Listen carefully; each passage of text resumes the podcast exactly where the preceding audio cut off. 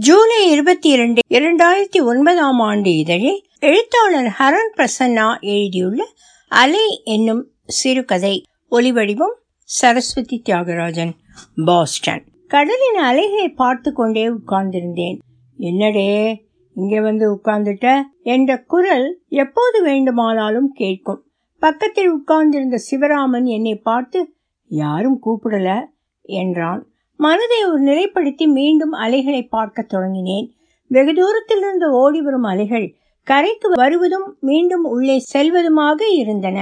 முன்பொரு சமயம் இப்படி உட்கார்ந்திருந்த போது சுந்தரி டீச்சர் சொன்னார் ஒவ்வொரு அலையும் முருகனை கும்பிடத்தான் வருது என்று. அன்றிலிருந்து இந்த அலைகளை காணும் போதெல்லாம் திருச்செந்தூரின் முருகனும் ஞாபகத்துக்கு வந்து விடுவார். அலைகளை திரும்ப அனுப்பியது போல ஏன் முருகன் வடிவு பெரியம்மையை திரும்ப அனுப்பவில்லை? என தெரியவில்லை. வடிவு பெரியம்மை இத்தனை வருடங்கள் கழித்து திருச்செந்தூர் கடற்கரை மணலில் உட்கார்ந்து கொண்டு வடிவு பெரியம்மையை நினைத்து பார்க்கிறேன் என்பதே ஆச்சரியமாக இருந்தது.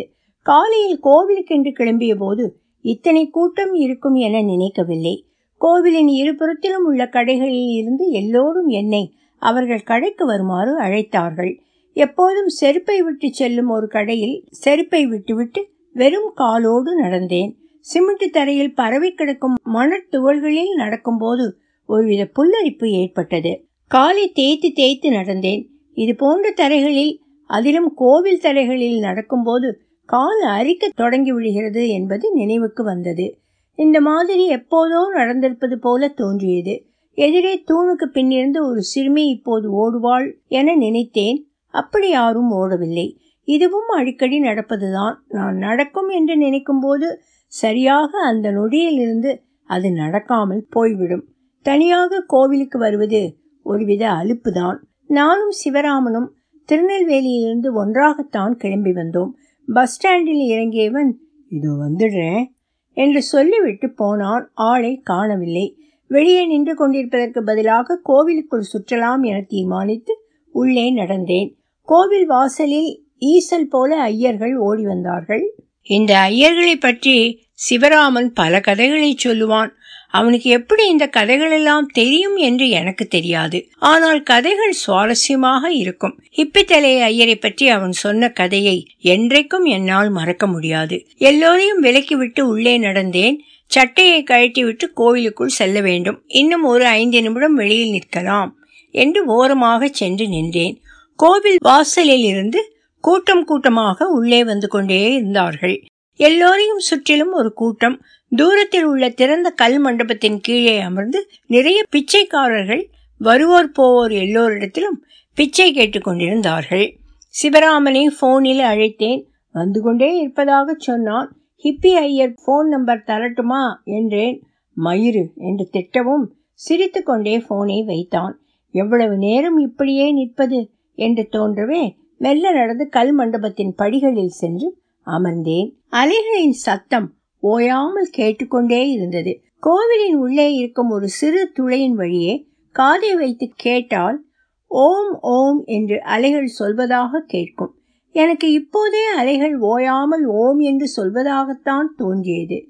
காலில் ஒட்டி கொண்டிருந்த மண் துகள்களை தட்டினேன். சில மணத்துகள்கள் கீழே விழவே இல்லை. சுண்டல் விற்கும் பையன் ஓடி வந்து சுண்டல் வேணுமா என கேட்டான். இன்னும் கோயிலுக்கே போலப்பா என்றேன். அவன் அதை காதில் வாங்கி கொண்டதாக தெரியவில்லை. சுண்டலையே நீட்டியபடி இருந்தான். மனம் ஒரு நிலையில் இல்லாமல் இருப்பதை உணர்ந்தேன். சில நாள் இப்படி நேர்ந்து விடுகிறது. எதற்கு என்றே தெரியாமல் ஒரு அலுப்பு ஒருவித சலிப்பு. கீழே அமர்ந்திருந்த நிறைய பிச்சைக்காரர்கள் பிச்சை கேட்டுக்கொண்டே இருந்தார்கள். அங்கிருந்து செல்லலாம் என நினைத்து எழுந்தேன். எனக்காவது சுண்டல் வாங்கி கொடுப்பா. ரொம்ப பசிக்கு. என்று ஒரு குரல் கேட்டது. பிச்சைக்காரியின் குரல். நான் நின்றிருந்த மண்டபத்தின் பின்புற தூணுக்கு பின்னால் இருந்து குரல் வந்தது. தூணை தாண்டி பிச்சைக்காரியின் கண்ணங்கரிய கால்கள் மட்டும் தெரிந்தன. காலை நீவிக்கொண்டே இருந்தாள் போல கைகள் தூணுக்கு இப்புறம் வருவதும் போவதுமாக இருந்தன. இப்படி நிறைய பேர் கேட்பதுண்டு. எனக்கு காசு வேணாம் இட்லி வாங்கி கொடு.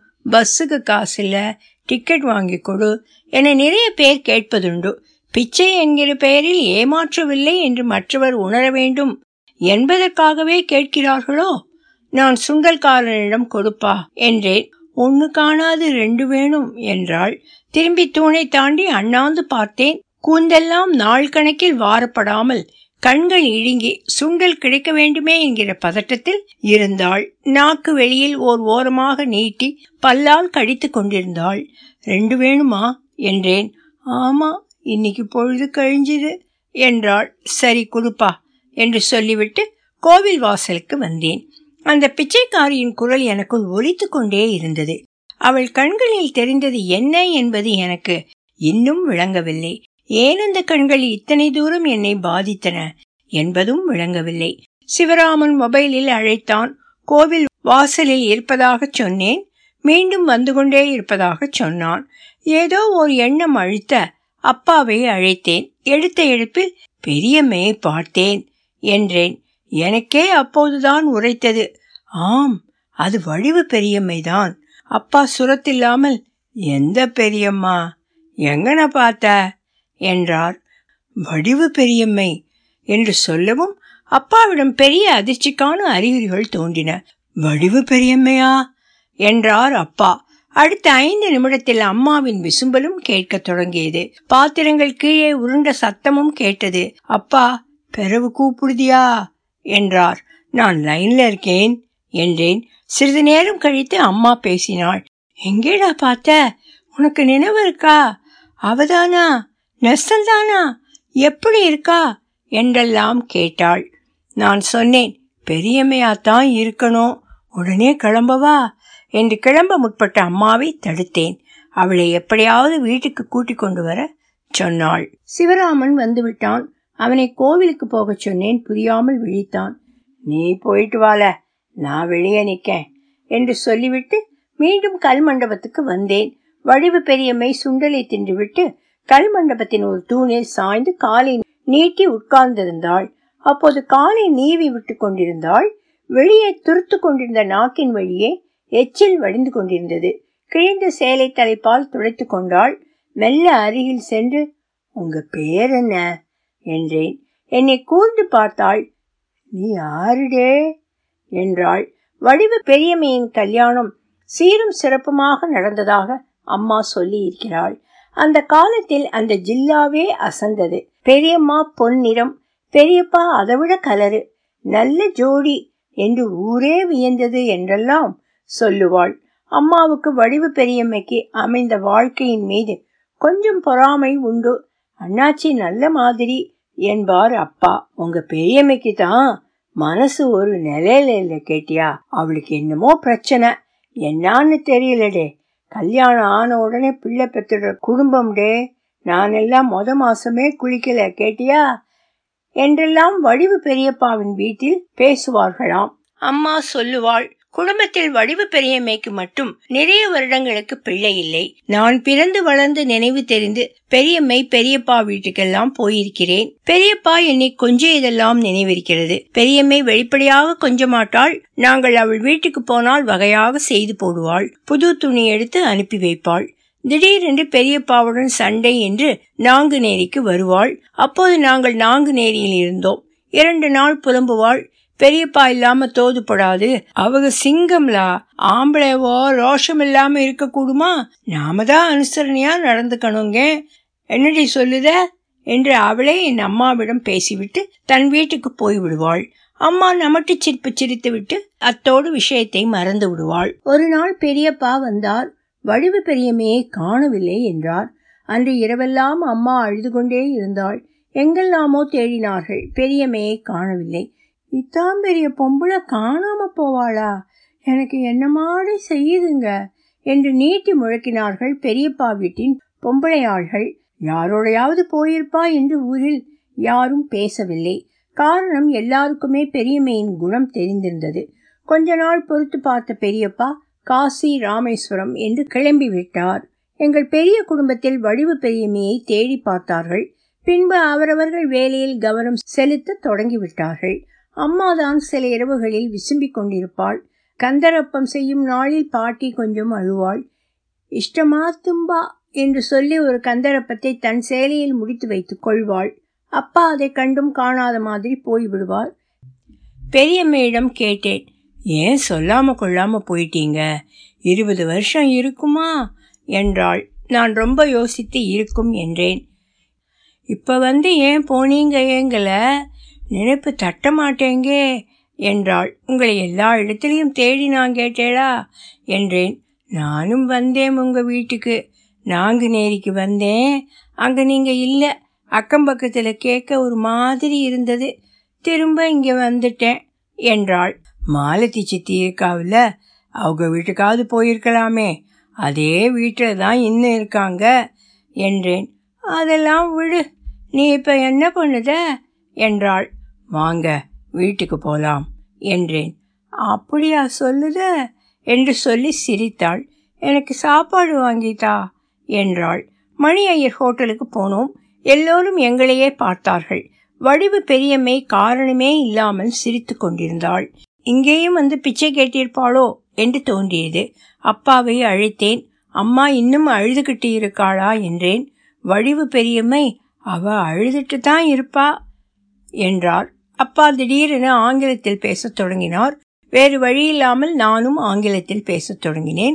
வடிவு பெரியம்மை தக்காளி கூட்டை நசுக்கி தின்று கொண்டிருந்தாள். அப்பா என்னிடம் அவளை திடுதுப்புன்னு கூட்டிக்கிட்டு வந்துட்டா. உன் தங்கச்சி சம்பந்தார்கிட்ட என்னடா சொல்லறது என்றார். இதில் அவர்களுக்கு என்ன பிரச்சனை? என்று விளங்கவில்லை. என்று சொன்னேன். உனக்கு புரியாது. என்றார். அவளை எத்தனை நாள் இங்கே வச்சுக்கிட? என்றார் அப்பா. அதை அப்புறம் பார்த்துக்கலாம் என்றேன். பார்த்து செய் என்று சொல்லி போனை வைத்து விட்டார் அம்மாவிடம் பேசுறியா பெரியம்மை என்றேன். அப்படிங்கயா என்றவள் மீண்டும் சாப்பிட ஆரம்பித்தாள். சிவராமன் மணி ஐயர் ஹோட்டலுக்கு வந்தான். வடிவு பெரியம்மையை எப்படி அறிமுகப்படுத்த என புரியவில்லை. மெல்ல விஷயத்தை விளக்கினேன். ஆச்சரியத்துடன் கேட்டான். இத்தனை நாள் இப்படி ஒன்று நடந்திருக்குன்னு என்கிட்ட ஏம்ல சொல்லல என்றான். இது ரொம்ப முக்கியமா இப்ப? என்றேன் சரி முதல்ல ஒரு ஜவுளி கடைக்கு போய் நல்ல துணி எடுத்து கொடுத்துட்டு கூட்டி போவோம் என்றான். அப்போதுதான் கவனித்தேன் ஜாக்கெட்டில் நிறைய கிழிசல் இருந்தது. காலில் முழங்கால் வரை ஏறியிருந்த சேலை கீழே ஏதோ ஒரு துணியை கிழித்து கட்டியிருந்தாள். கையை கழுவிக்கொண்டு ஜவுளி கடைக்கு போனோம். வடிவு பெரியம்மை கடையை வெறித்து வெறித்து பார்த்தாள். சேலை எடுத்து கொடுத்தேன் மார்போடு சேர்த்து சேலையை இறுக்கி கொண்டாள். மீண்டும் கோவிலுக்கு வந்தோம். கல் மண்டபத்தில் சேலை மாற்ற ஆரம்பித்தாள். பெரியம்மை இங்கனையே இரு. இதோ வாரேன் என்று சொல்லிவிட்டு சிவராமனை அழைத்து கொண்டு கடற்கரைக்கு சென்றேன்.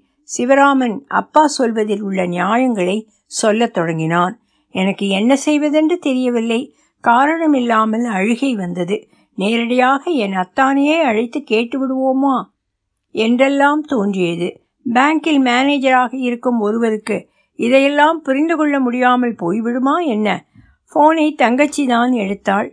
முதலில் கொஞ்ச நேரம் அழுதாள். பின்பு நீ சொல்லுது சரிதாம்ல. ஆனால் கல்யாணத்துக்கு முன்னாடியே இதை சொல்லலைன்னு மாமியாக்காரி ஆடுவாளேன்னு இருக்கு என்றாள். எதுக்கும் நீ அத்தானை கேட்டு பாரு என்றாள். நான் அவரை அழைக்கவில்லை. என்ன ஆனாலும் சரி வடிவு பெரியமையை வீட்டுக்கு கூட்டிக் கொண்டு போய்விட வேண்டியதுதான். வரிசையாக எல்லா பெரியப்பாக்களையும் மாமாக்களையும் அழைத்தேன். வடிவு பெரியம்மையை வீட்டுக்கு கூட்டிக் கொண்டு போகப் போவதாக சொன்னேன். எல்லாரும் முதலில் அழுதார்கள் பின்பு கொஞ்சம் யோசித்தார்கள். எல்லாரையும் திருநெல்வேலிக்கு என் வீட்டுக்கு வருமாறு சொல்லி வைத்தேன். சிவராமன் திடீரென்று எல சொன்னா கேளு இப்படியே போயிடலாம். இது சரிப்பட்டு வராதுன்னு தோணுது என்று சொல்லிக்கொண்டே பின்புறத்தில் ஒட்டியிருந்த மண்ணை தட்டினான். ஒரு துகள் என் கண்ணில் விழுந்து உறுத்தியது. எனக்கும் சிவராமன் சொல்வதுதான் சரியோ என்று கூட தோன்றியது. இன்று நான் திருச்செந்தூருக்கு வரவில்லை என்று நானே நம்பத் தொடங்கிவிட்டால் எப்படி இருக்கும்? கொஞ்சம் யோசித்த போது அதில் இருக்கும் குரூரம் உறுத்தத் தொடங்கியது. அலைகளின் சத்தத்தில் காது அடைத்து கொண்ட போது கொஞ்சம் சந்தோஷமாக இருந்தது. இப்படி உலகின் எல்லா குரல்களும் அடைந்து போனால் நிம்மதியாகத்தான் இருக்கும். எல்லாவித சத்தமும் அடங்கிய பின்பும் சிறிது நேரத்தில் என்னடே இங்கே வந்து உட்கார்ந்துட்ட? என்று எனது குரல் எனக்குள்ளே ஒலிக்கத் தொடங்கியது போல இருந்தது. எல உன்னைத்தான். யாரும் உன்னை கூப்பிடல. திரும்பி திரும்பி பார்க்காத. நேரமாய்கிட்டு இருக்கு. சொல்லு என்றான் சிவராமன். வடிவு பெரியம்மையோடு தான் போறோம் என்றேன். சரிதான் என்றான் பதிலுக்கு மண்டபத்தில் வடிவு பெரியம்மை சேலையை கட்டிக்கொண்டு உட்கார்ந்திருந்தாள். வடிவு பெரியம்மையிடம் எல்லாரும் உங்களுக்காக காத்துக்கிட்டு இருக்கா? கேட்டேடா வாங்க போலாம் என்றேன். உங்க அம்மா கிட்ட பேசணும்டே என்றாள். என்னவோ பேசிக் கொண்டார்கள். இரண்டு மூன்று முறை வடிவு பெரியம்மையின் கண்கள் கலங்கியதை பார்த்தேன். எனது கண்களும் கலங்கின. போனை வைத்துவிட்டு என்னுடன் நடக்க ஆரம்பித்தாள்.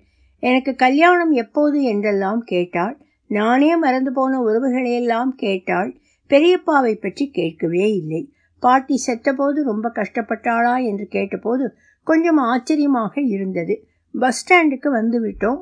பஸ் ஏற போகும்போது சொன்னாள் நான் வரல. நீ போ. எப்பயாச்சும் தோணுச்சுன்னா நானா வீட்டுக்கு வாரேன். என்ன? என்றாள். என்ன பெரியம்மை இப்படி? என்று நான் சொல்லவும் எனக்கு பழகிட்டுடே. உனக்கெல்லாம் பழகாது கேட்டியா? சொன்ன கேளு. என்றாள். நான் எவ்வளவோ சொல்லியும் எதையும் கேட்டுக்கொள்ளாமல் என்னையும் சிவராமனையும் பஸ்ஸில் ஏற்றி விட்டாள் ஏயா உன் பேர் என்ன சொன்ன? சிவராமனா? அவனை பார்த்துக்கடே என்றாள் சிவராமனிடம். சிவராமன் அசையாமல் நின்றான். பஸ் மெல்ல கிளம்பும்போது பின்னாடியே ஓடி வந்தாள். கையை நீட்டி கொஞ்சம் பணம் இருந்தா கொடுடே என்றாள். பையை தொழில் பர்சில் இருந்த பணத்தை எல்லாம் எடுத்து ஜன்னல் வழியே எரிந்தேன் சிவராமனும் தன்னிடமிருந்த பணத்தை எல்லாம் எரிந்தான் பஸ்ஸில் எல்லோரும் வினோதமாக பார்த்தார்கள். பஸ் புழுதியை கிளப்பிக் கொண்டு திருச்செந்தூர் பஸ் ஸ்டாண்டிலிருந்து வெளியில் வந்தது. தூரத்தில் பெரியம்மை பணத்தை பொறுக்கிக் கொண்டிருந்தாள். ஒலிவடிவம் சரஸ்வதி தியாகராஜன் பாஸ்டன்.